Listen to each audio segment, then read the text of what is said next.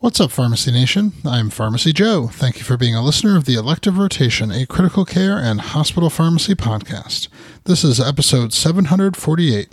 In this episode, I'll discuss how the use of drug specific factor 10A inhibitor levels can reduce major bleeding.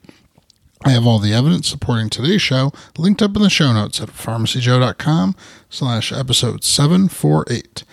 Factor 10A inhibitors such as rivaroxaban and apixaban gain popularity over warfarin in part because of the lack of monitoring needed to provide reliable therapeutic anticoagulation. Because routine monitoring is not routinely needed, rapid turnaround laboratory testing for apixaban or rivaroxaban levels is relatively uncommon in hospitals.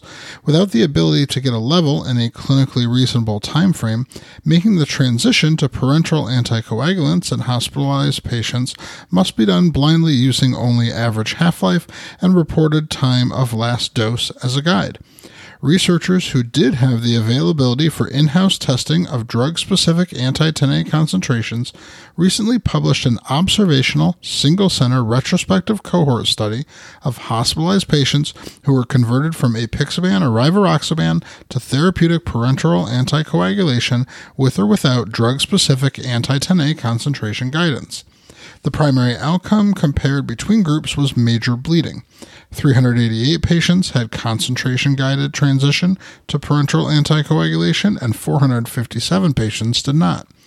Major bleeding rates were about 80% less in the concentration guided group at 2.2% versus 11.3% without concentration guided transitions.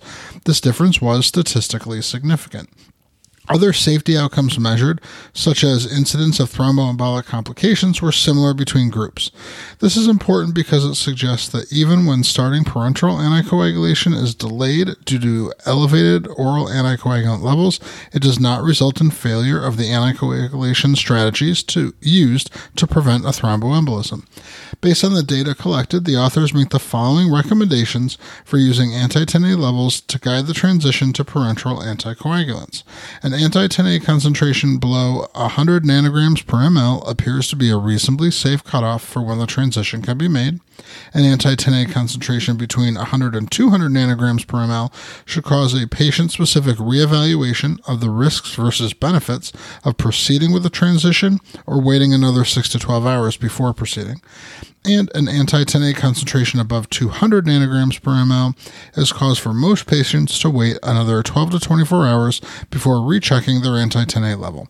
The authors emphasize these results and recommendations may not have external validity to other hospitals and that more data is needed to develop a standardized approach. Hopefully this and future studies can be used to justify the addition of drug-specific anti-10A testing capability to more hospital laboratories. To access my free download area with 20 different resources to help you in your practice, go to pharmacyjoe.com slash free. Thank you so much for listening. I'll see you in the next episode of the Elective Rotation.